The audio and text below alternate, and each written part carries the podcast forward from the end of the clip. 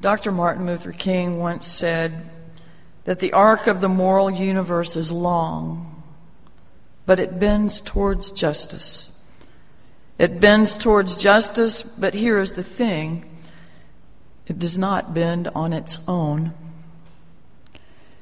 It bends because each of us, in our own ways, put our hand on that arc and we bend it in the direction of justice. Maybe you've heard that quote before. But how many of you knew that he got that image from a 19th century Unitarian theologian named Theodore Parker?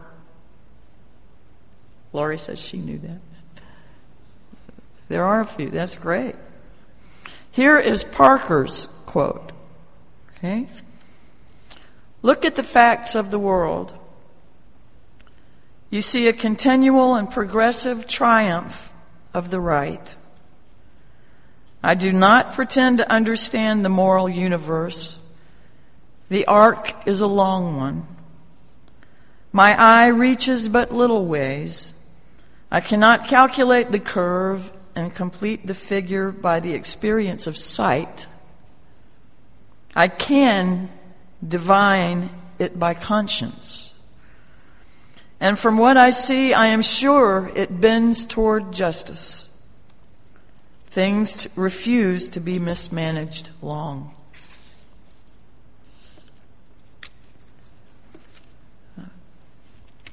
There are interviews with Dr. King where he talks about his affinity with Unitarian Universalism, but that the stories we tell aren't great enough for the kind of movement that he was trying to inspire. Last week, I, week before last, when I was in the pulpit, um, I spoke a little bit about James Luther Adams and part of one of his tenets points out that a, a faith for the free has to be a faith that moves to change history.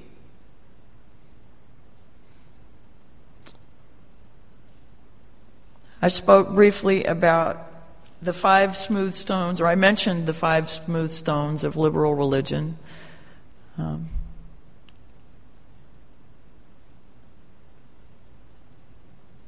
These tenets were written sometime prior to 1955.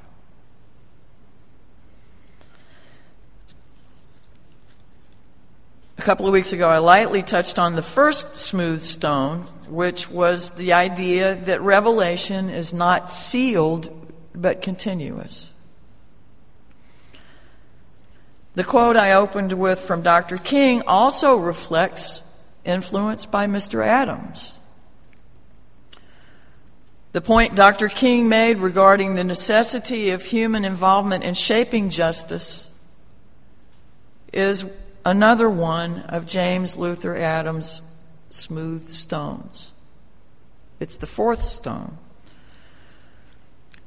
That is, that there is no such thing as an immaculate conception of good. Good is not something that has meaning until it's given form. Adam says there is no such thing as a good person as such. There is rather the good spouse, the good worker, the good employer, the good citizen, the good fill in the blank. Goodness takes its form in action that has impact on others.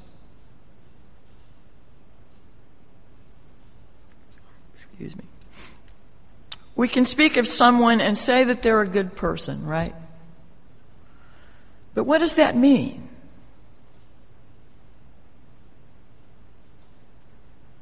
And please note that none of what I'm about to say is intended to contradict our principle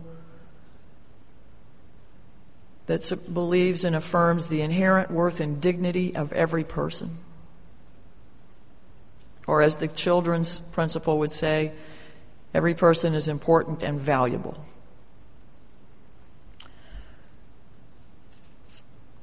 But so, what, is, what does it mean to be a good person? I want to make an example. I know someone who is tender-hearted, devout in her spiritual intentions and commitment to try to grow, fairly attractive, very talented, personable, sincerely apologetic when she falls short or lets someone down. I'm positive that most of the people that know her would say she's a good person. I'm sure she thinks of herself as a good person.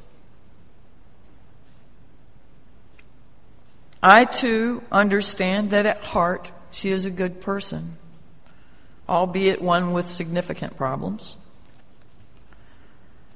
Because at the same time, this person lies, cheats, steals, and has in the past neglected children to the point of having them taken away.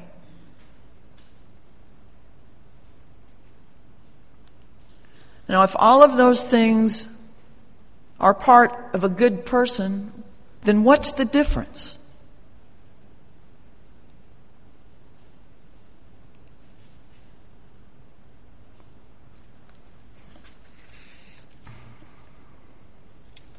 I know each and every one of you are good people.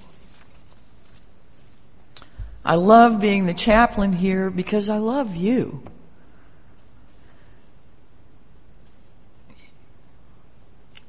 You're loving and caring people who all understand that there is much in this world that needs our love.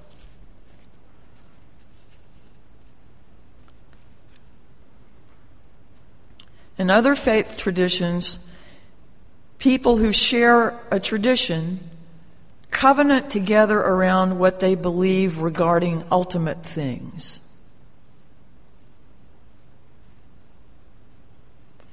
In our tradition, we covenant to serve human need. In our tradition,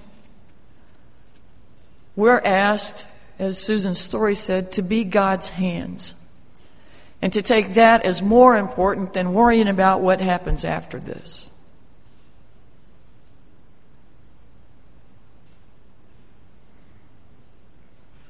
In many mainstream Christian traditions, they're called by their covenants to witness to others and make every effort to save them from what they believe to be a fate, fate worse than death.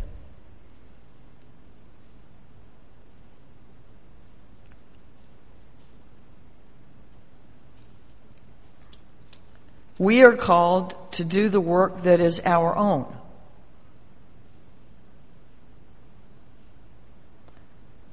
To do what we can to save people from a miserable life.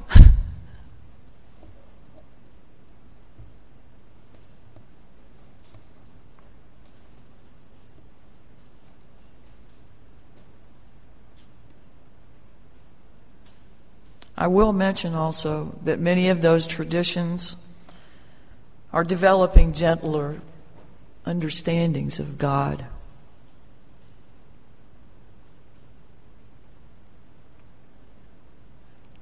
Some actually sound rather universalist these days.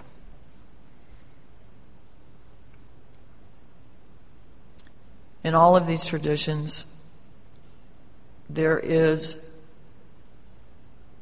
acknowledgement of the need for us to love our neighbors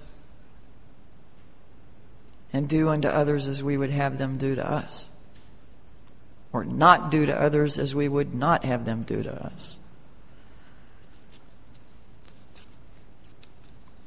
Nevertheless, it's not our job to make others agree with us.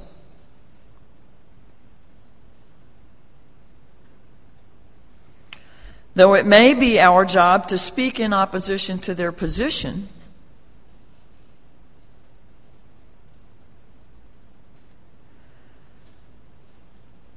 if we honestly find it to be unjust or cruel. It's not our job to make others share our views. Though one may do well to demonstrate by living it why he or she holds the view that he or she does. It's very much our job to live the good example to exemplify the character our Unitarian theologian founders and predecessors believed us capable of. If we're living proof, if we are living proof that creating a just and compassionate community is the better way, there's no better argument.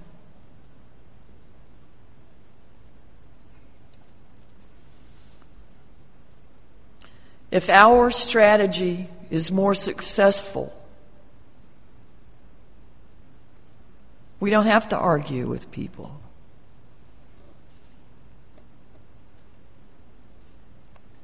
Not dealing in quantities of effort, but in quality, let us promise to do only good. Or try. Be mindful as we enter each house as we go into the, our fields of work to try to manifest something positive.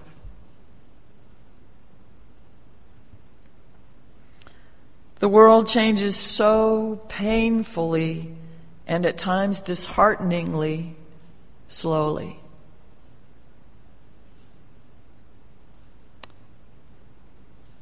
And the progress that we can recognize doesn't seem to be a straight line.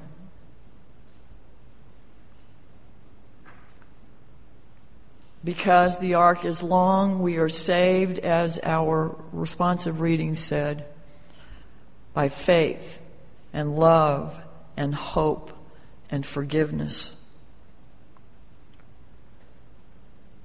Sometimes it's hard to discern that the arc of the universe bends towards justice. But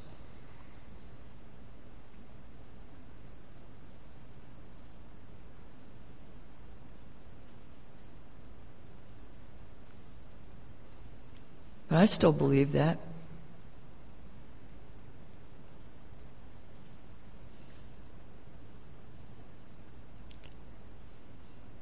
It's by putting our hands on the arc and bending it that it moves. It's easy to get tired. It's easy to get angry. You're good people with good hearts. And we have each other.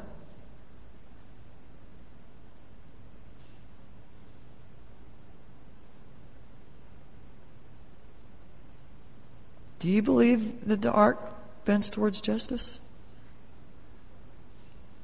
Do you still believe that? Can you? Yes, you can hold that, right?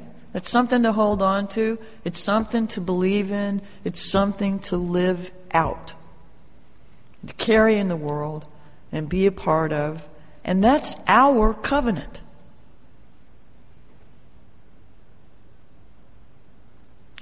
When Susan talks about what does good in the world look like?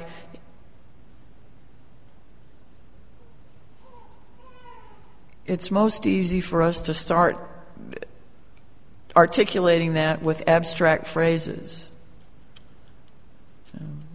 World peace, What does world peace look like? How does one make world peace?